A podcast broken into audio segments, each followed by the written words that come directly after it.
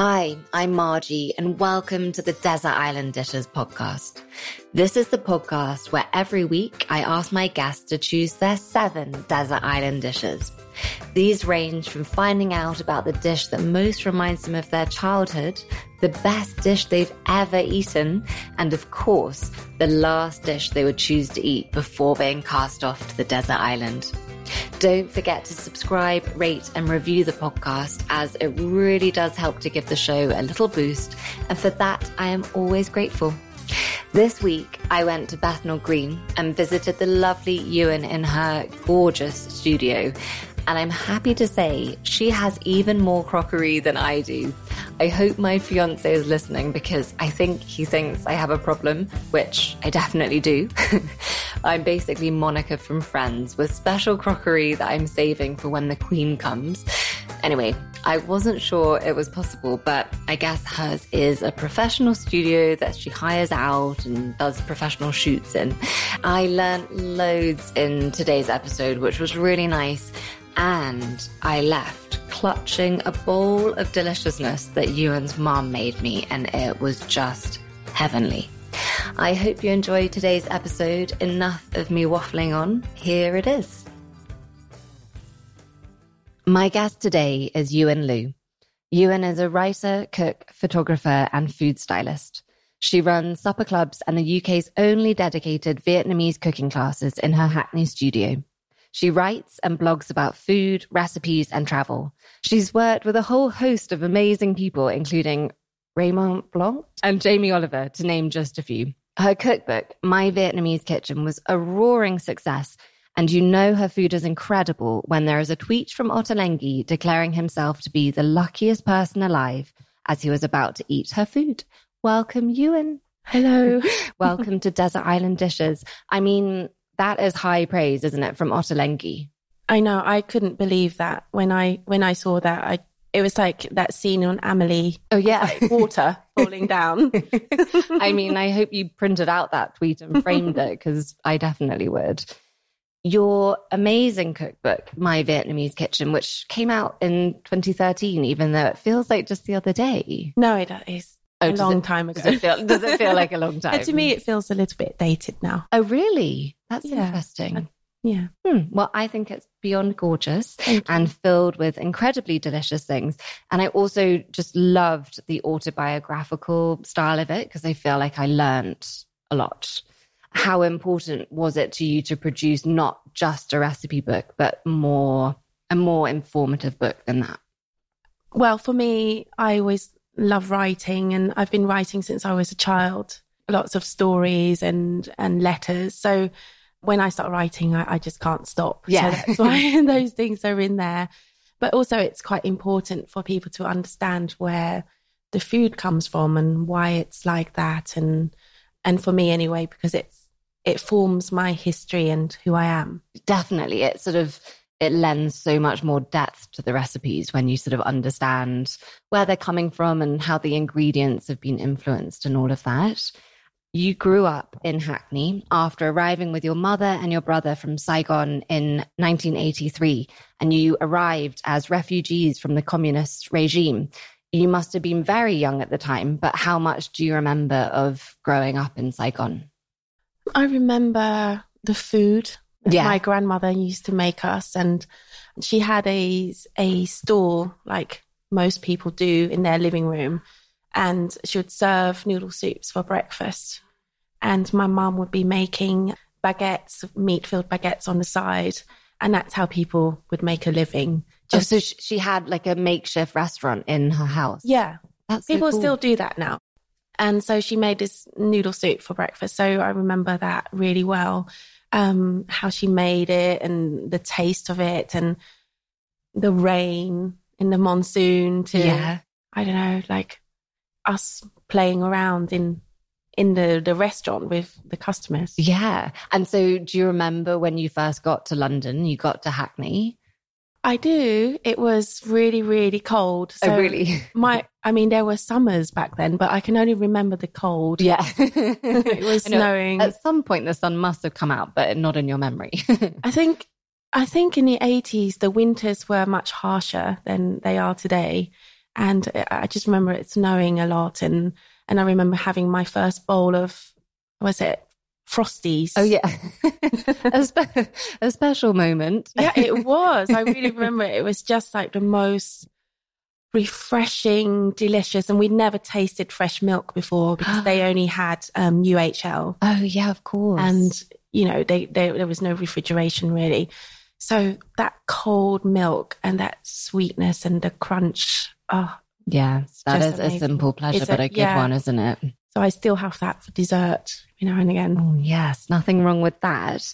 Let's talk about the first desert island dish. And that's the dish that most reminds you of your childhood. I think apart from my mum's dinners, it has to be school dinners. Oh, yeah. what did they consist of? I everyone went on about how gross they were, but I absolutely loved them, like the the tinned ravioli Oh, yeah. and the um the fish fingers, the rice pudding, spam fritters. oh, a spam fritter. I don't I think I've ever had a spam It's just all really naughty, and and the jelly and the the shortbread that we all loved so much.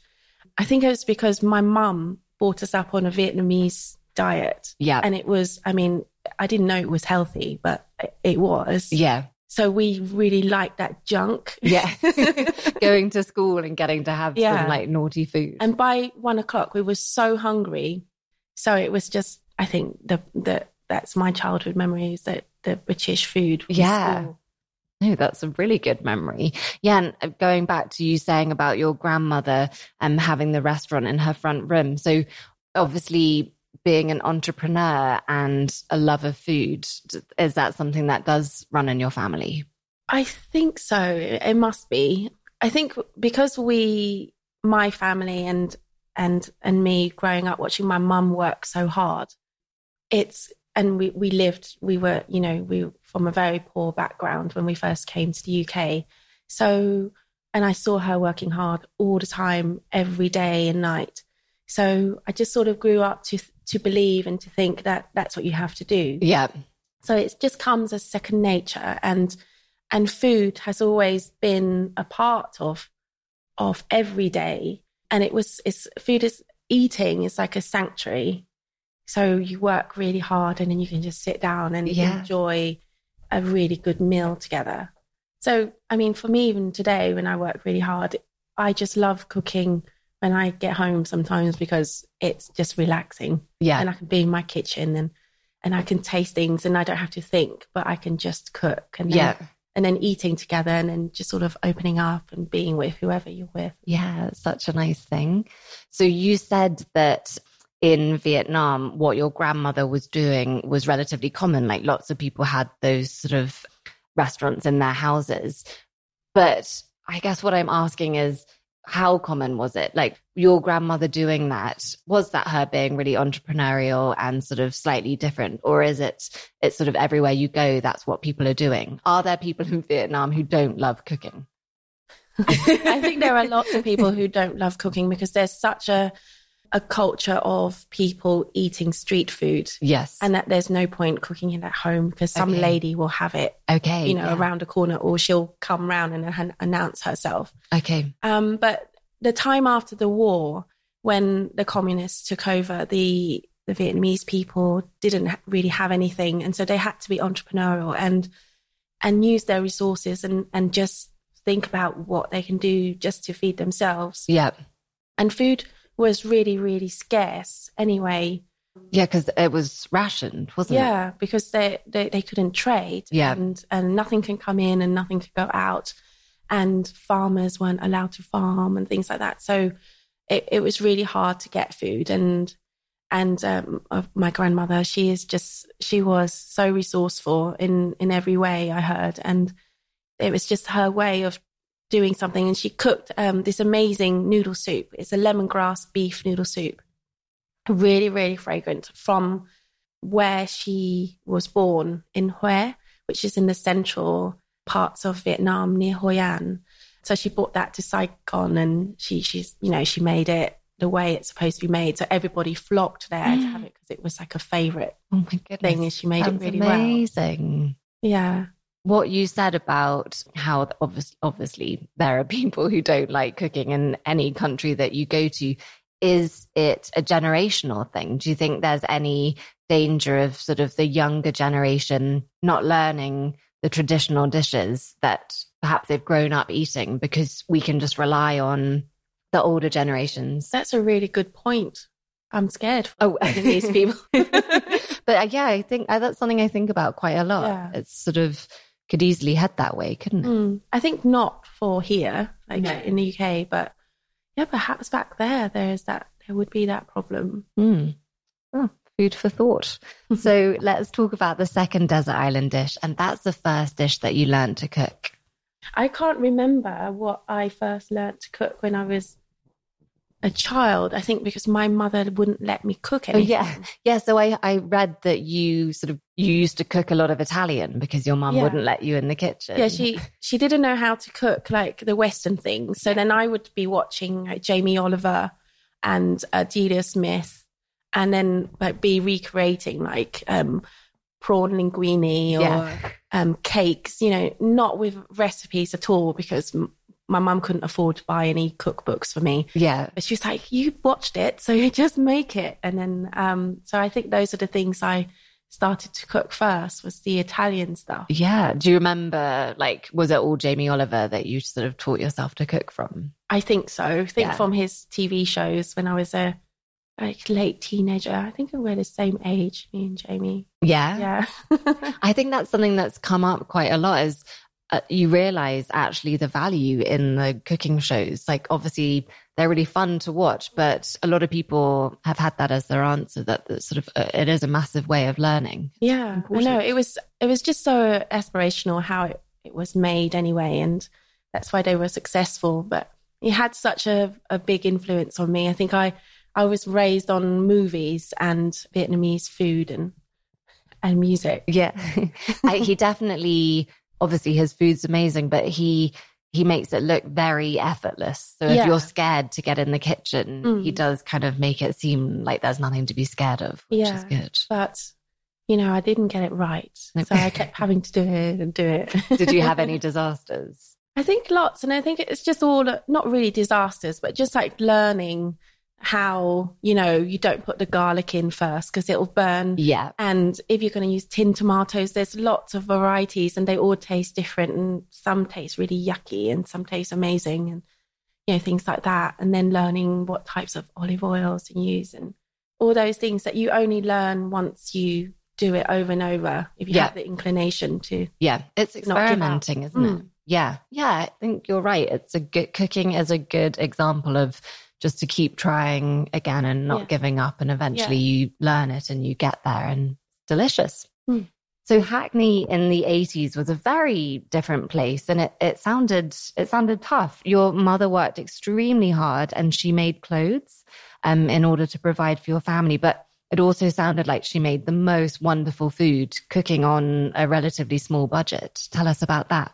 Yes, she was such a, she still is, she's such an amazing cook. And back then, I think, you know, as a, as a teenager, I was like, I just want, you know, burgers.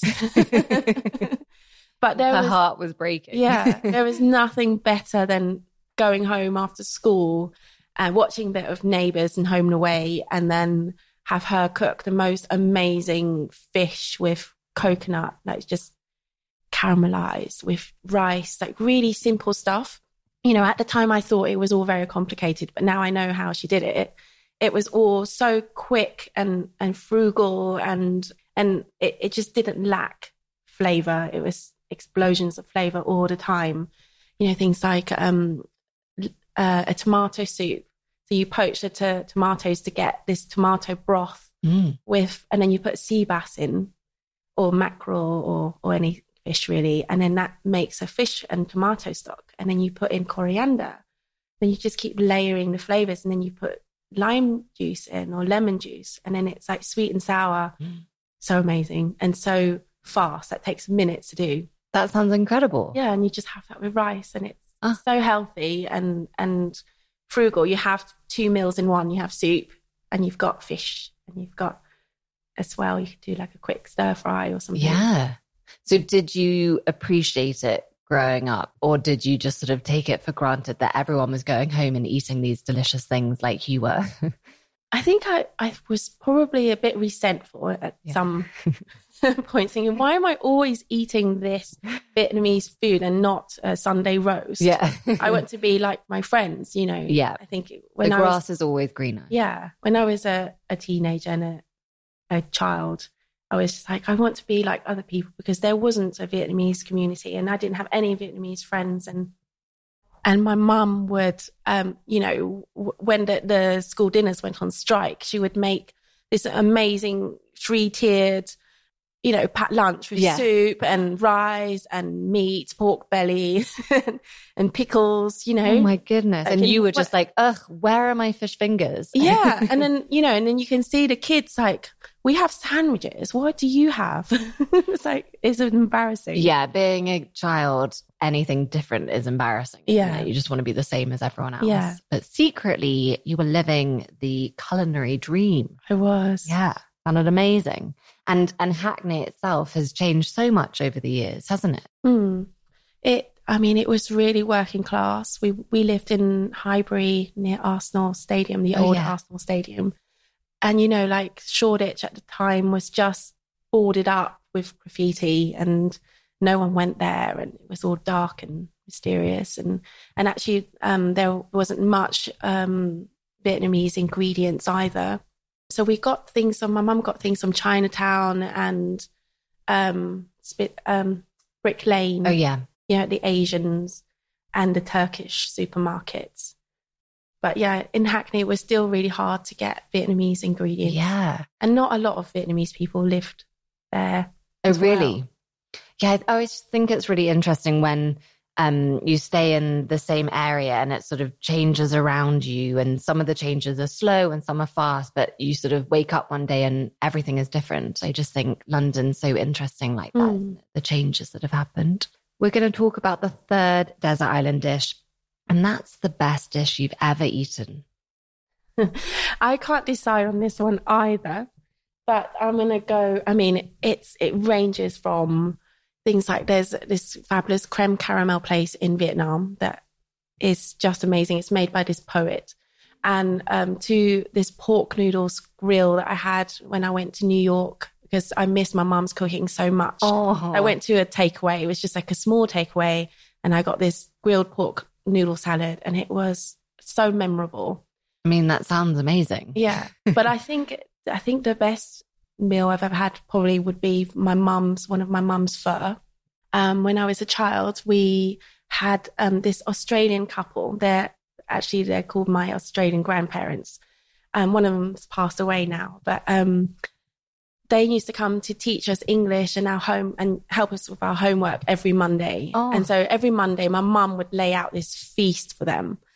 And their favorite thing was pho, you know, the, the beef noodle soup. And I think that's uh, probably the best meal. Yeah. She does she make the best? I, yeah, she does. Oh, what a but, lucky couple! But I think she she hasn't made the same as she did for the for them back then. Oh, really? like all red carpet was rolled out. yeah, I think she's she keeps trying, and it is amazing, but it's not as amazing as that afternoon yeah, that we had it. But but maybe it's the same. It's just the occasion that Probably. makes it taste it. Like I've had that loads, and you sort of try to recreate it, and you can yeah. never quite get it because so many other elements come into play, don't they? With yeah. taste and yeah.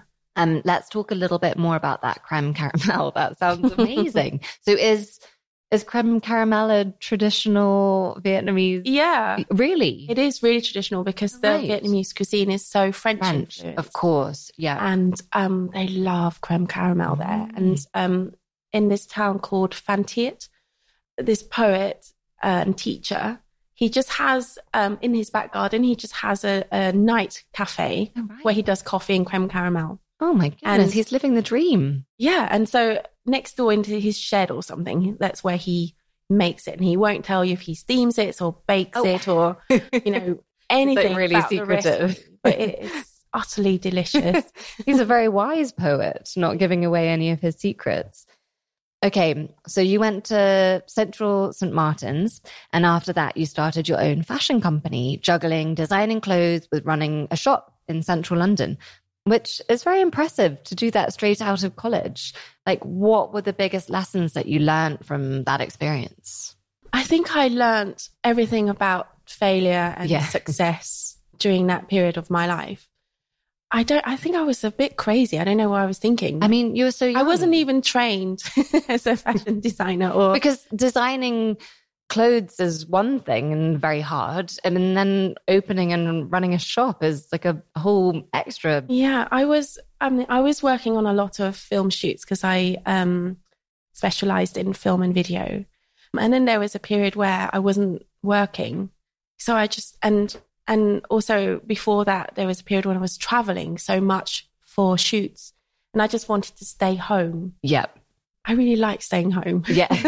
staying home is the best yeah. So I just thought I'm going to do something that would commit myself to stay in London. okay And um, so then I saw this this property in Seven Dials, and I just thought, oh, imagine you can write stories, you can write scripts, you can do your photography, and you just have a shop. I mean, so I yeah. just did it. Just then they gave me a bank loan, and I thought, oh my god, I have to do it now. But I mean, I guess sometimes it's quite good to just do that, isn't it? Just get committed, Yeah, throw yourself into it. yeah. I learned so much about obviously running a business or or how to run it to the ground. Yeah. Which is a very valuable lesson. Yeah, spending too much money, not paying enough attention to my business. I, I learned all sorts of things about owning a business. yeah. So now I now I know what to do. Yeah. Like with anything I want to do, I know how not to do it. Yeah. I think that's, I mean, invaluable. So many successful people that you speak to, their first or even their first couple of ventures didn't work out. And they always say, I mean, everyone, it's a cliche, isn't it? But you learn more from your failures than you do from successes. After that, you started a blog uh, and then managed to persuade your mum to teach you to cook Vietnamese food before opening what was then the only Vietnamese supper club in London. How did the idea for the supper clubs come about? Um, the supper club was such an amazing thing that I did, and based on learning and, and failing at, at businesses, I was so inspired with my trips to Italy.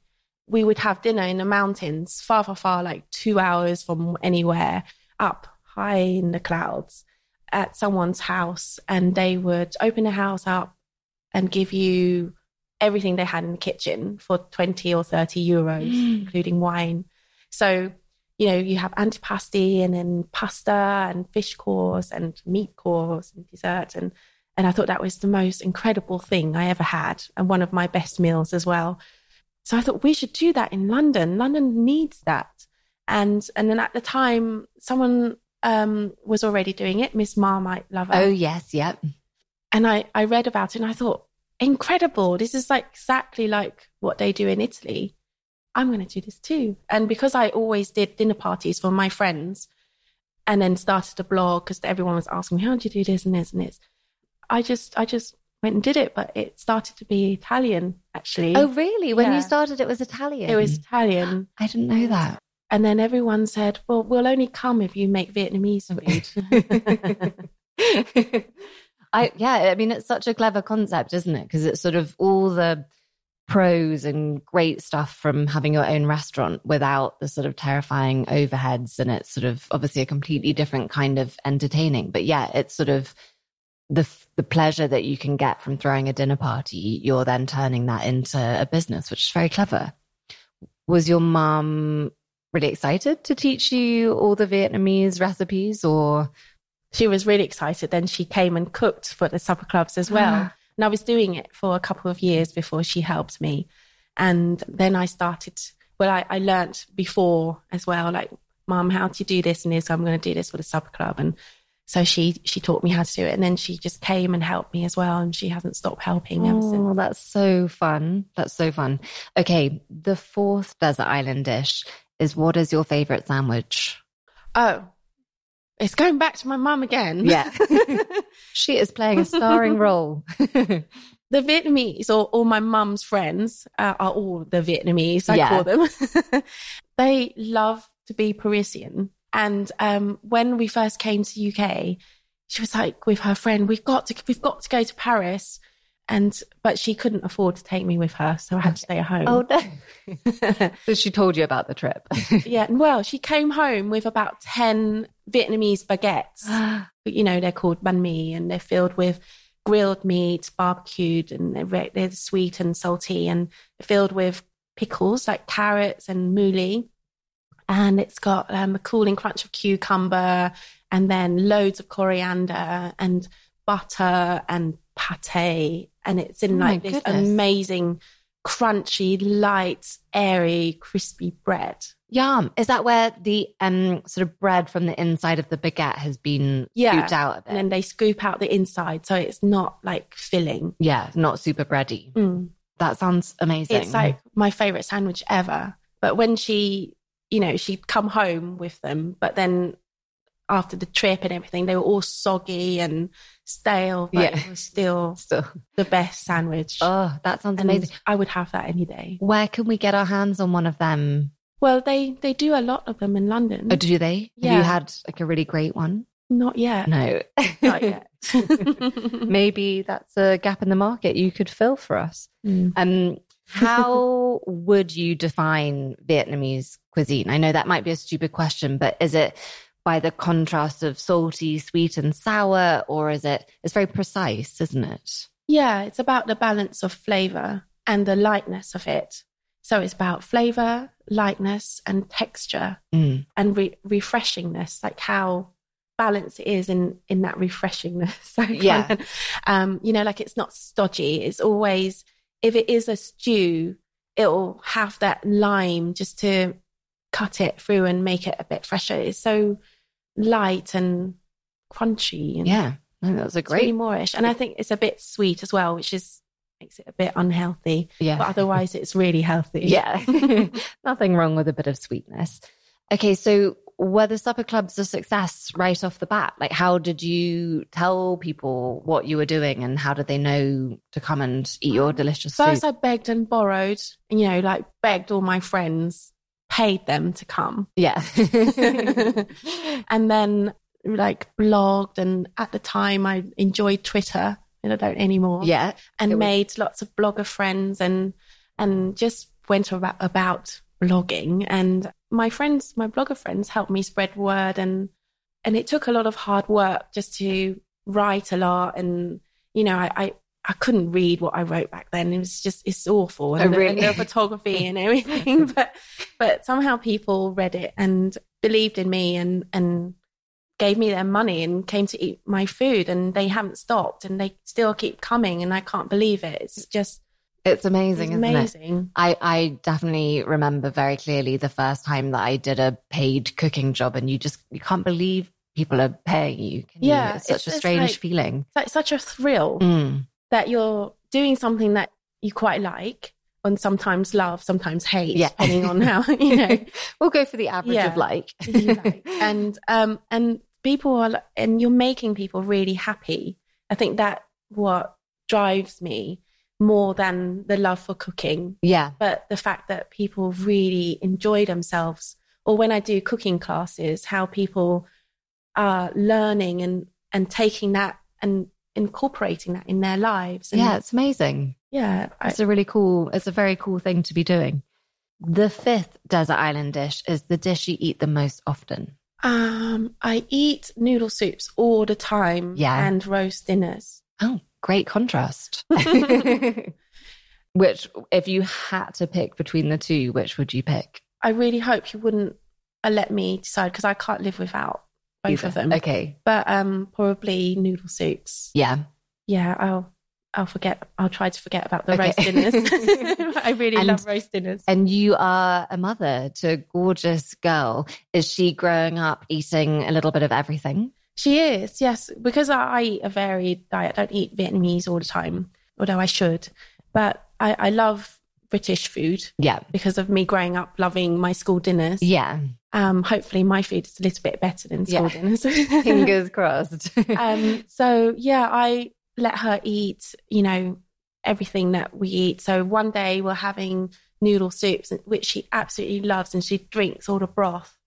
which I find like it's so incredible to see uh, such a young child doing. Yeah, because she's still really teeny. Yeah. And she, you know, like she'll slurp and eat and she'll have her tea towel around her as a bib. But then, you know, she loves her roast dinners and fish and chips and pasta. And we make pasta together and scones and cakes. And, you know, and now, and now I'm getting her to do gardening. So we've done loads of seedlings. Oh, What a I feel very envious of her. She's it's it's so much fun like hanging out with my two year old like doing like teaching her things that i hope would carry her for life Yeah, no, it's, I mean, doing this podcast has sort of shown me how important it is to do all of those things Yeah. because they're really important memories, aren't they? That we base so much future things on. Can we talk a bit about breakfast? Because I read that the reason the Vietnamese love having spicy things for breakfast is because it wakes up the senses and gives you lots of energy, which makes a lot of sense. Hmm, Why are we not all eating spicy things for breakfast all the time? hmm, I, yeah and and i think here we also are a bit scared of savory foods in the morning Yeah, which is so weird, isn't it? yeah apart from the english breakfast i guess Yeah. but But we don't we wouldn't have that really on a normal day. yeah but Yeah, it will be like noodle soups for breakfast um as spicy as possible Yeah. and with meat and loads of herbs and umami and lime and or it'll be like one of those baguettes that I was talking about Yeah. earlier. God, yum. Um, and so is that what you have on a day to day basis? Like No. what, what do you normally have? Is it frosties? I'm so bad. no, I'm so bad at breakfast. I I mean, at the moment it's always like trying to get Olive to eat her breakfast. yeah. And the thing with my daughter is, and I think it's the way I've raised her, is she'll she'll have a few courses. Oh, right. Very sensible. So by the time she's finished, it's like I haven't got any time to do breakfast. yeah. She'll have a few courses for lunch and for dinner as well. God, literally, I know I just said it, but she is living my ideal life. Yeah, I'll try to have her with her porridge, and you know we'll do eggs together, and but we'll have brunch. Um, if we have brunch, it'll be like a noodle soup. Oh, yum. Yeah. Yeah. no, I mean, it's the same in Japan, isn't it? They have a lot of soups and obviously savory breakfasts. And yeah, I definitely think that's something I could get on board with. Mm. It really carries you through the day. It makes gives you a good start. Yeah. So the sixth desert island dish is your go to dinner party dish. Well, it depends on the dinner party. So if it's a dinner party for a few friends, then I'll make fresh pasta. Yum. and it'll be probably vegetarian. I love doing vegetarian pasta dishes. Okay. It's just amazing. Yeah. Love For any vegetables. reason or just, Just because it tastes so good and you just don't need meat in, in Italian, lots of Italian food. Like- yeah. Or I'll do like a Japanese thing, like um tuna sashimi with chips. Yum. Like everyone's favorite. Yeah. And then I make a, a wasabi mayo and a nice salad God, with that- ponzu. That sounds amazing. My stomach has just rumbled. or, I, Like, or I do a roast. yeah. and do you serve pudding?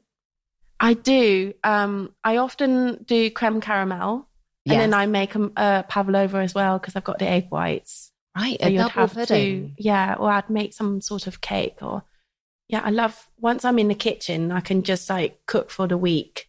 Then if I have time, if I do a dinner party, I just go crazy. and Yeah.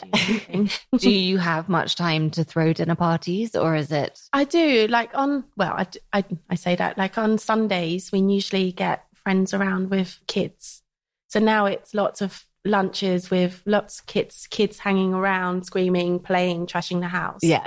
Um, so I make meals where they could, you know, participate. So unfortunately, at the moment, not so much chili, but loads of loads of different things that kids can have, as well as adults from quiches to lots of vegetable sides. Like it'll be grilled, poached, roasted, barbecued vegetables. Lots of vegetables. Oh, your um, daughter's friends' parents are very lucky. yeah. Uh, Or then sometimes we also make a pho as well.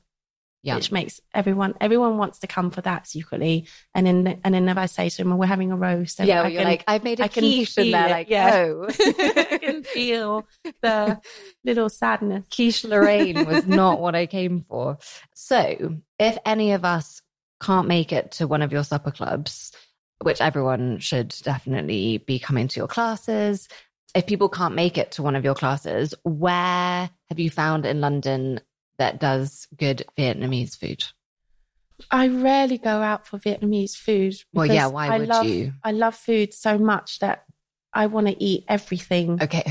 Okay. Oh, I thought you were going to say because I make it like, better at home, but no, you're just. No, sometimes my Vietnamese food at home is really bad. be- I mean, I don't it's, believe it's- that. It's only good at the sub club, but then I make like full effort, or if I do it for friends. But if I just do it for myself, I h- actually hardly ever do it because I because it's something now I've just I just naturally do for other people. Yeah. And so if I if I have time to go out, I don't ever go to eat Vietnamese because I just I just don't find it exciting. Okay. Yeah, so I just want to eat like lots of other things, and everyone's talking about this restaurant or that restaurant, so I want to go there. Yeah, I guess all the the time. The golden rule. I mean, there are no rules. Eat what you want, but um, you shouldn't eat in a restaurant what you could make at home. Like it's sort of a good chance to be trying out different things that you Mm. might not necessarily make yourself. Yeah, sometimes we have cravings. Me and my mum, we can't be bothered to cook it, and we do go out to eat Vietnamese. But then it's like every single time, no, No, no. what a waste of money would be what my mum would say all the time. We're on to the final desert island dish, and that's the last dish you would choose to eat before being cast off to the desert island. I would eat um, the soup that my grandmother used to make. Oh, So it brings full circle. that's a very good answer. So the noodle soup. yeah. Um, I can't, I also have can't live without that soup. It's the most delicious thing. Have you got the recipe? yeah, it's in Yeah. it's in my book. Okay, that Yeah. is that is the actual recipe. hmm Okay, right, great. Um, and you're allowed to take with you one luxury item. What do you I take? would take um, I would take a bottle of really really good fish sauce Ooh, because I actually put fish sauce in everything.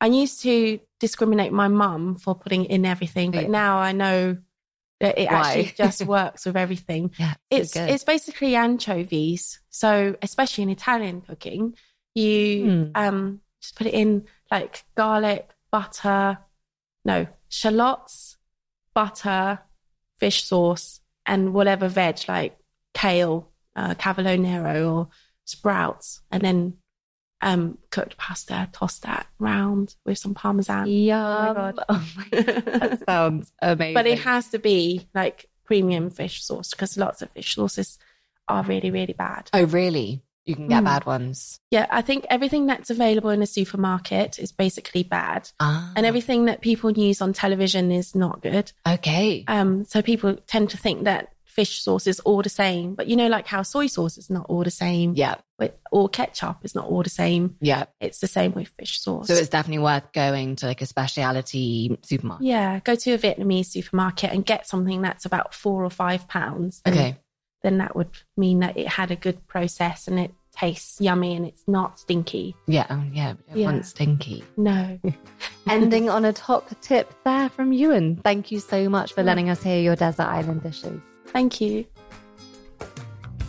I haven't managed to go to one of Uyen's cooking classes, but I'm going in June. So if you're keen, you should definitely come along too. Her food is amazing. And I definitely haven't eaten enough Vietnamese food. I don't know what I've been doing with my time, but it's something that I aim to rectify. Don't forget, as always, you can go to the website www.desertislanddishes.co and there you'll find the full list of episodes plus the recipes I've created inspired by each episode. The question is, will I be brave enough to cook a Vietnamese dish from today's episode? Hmm. Thanks so much for listening and see you next time.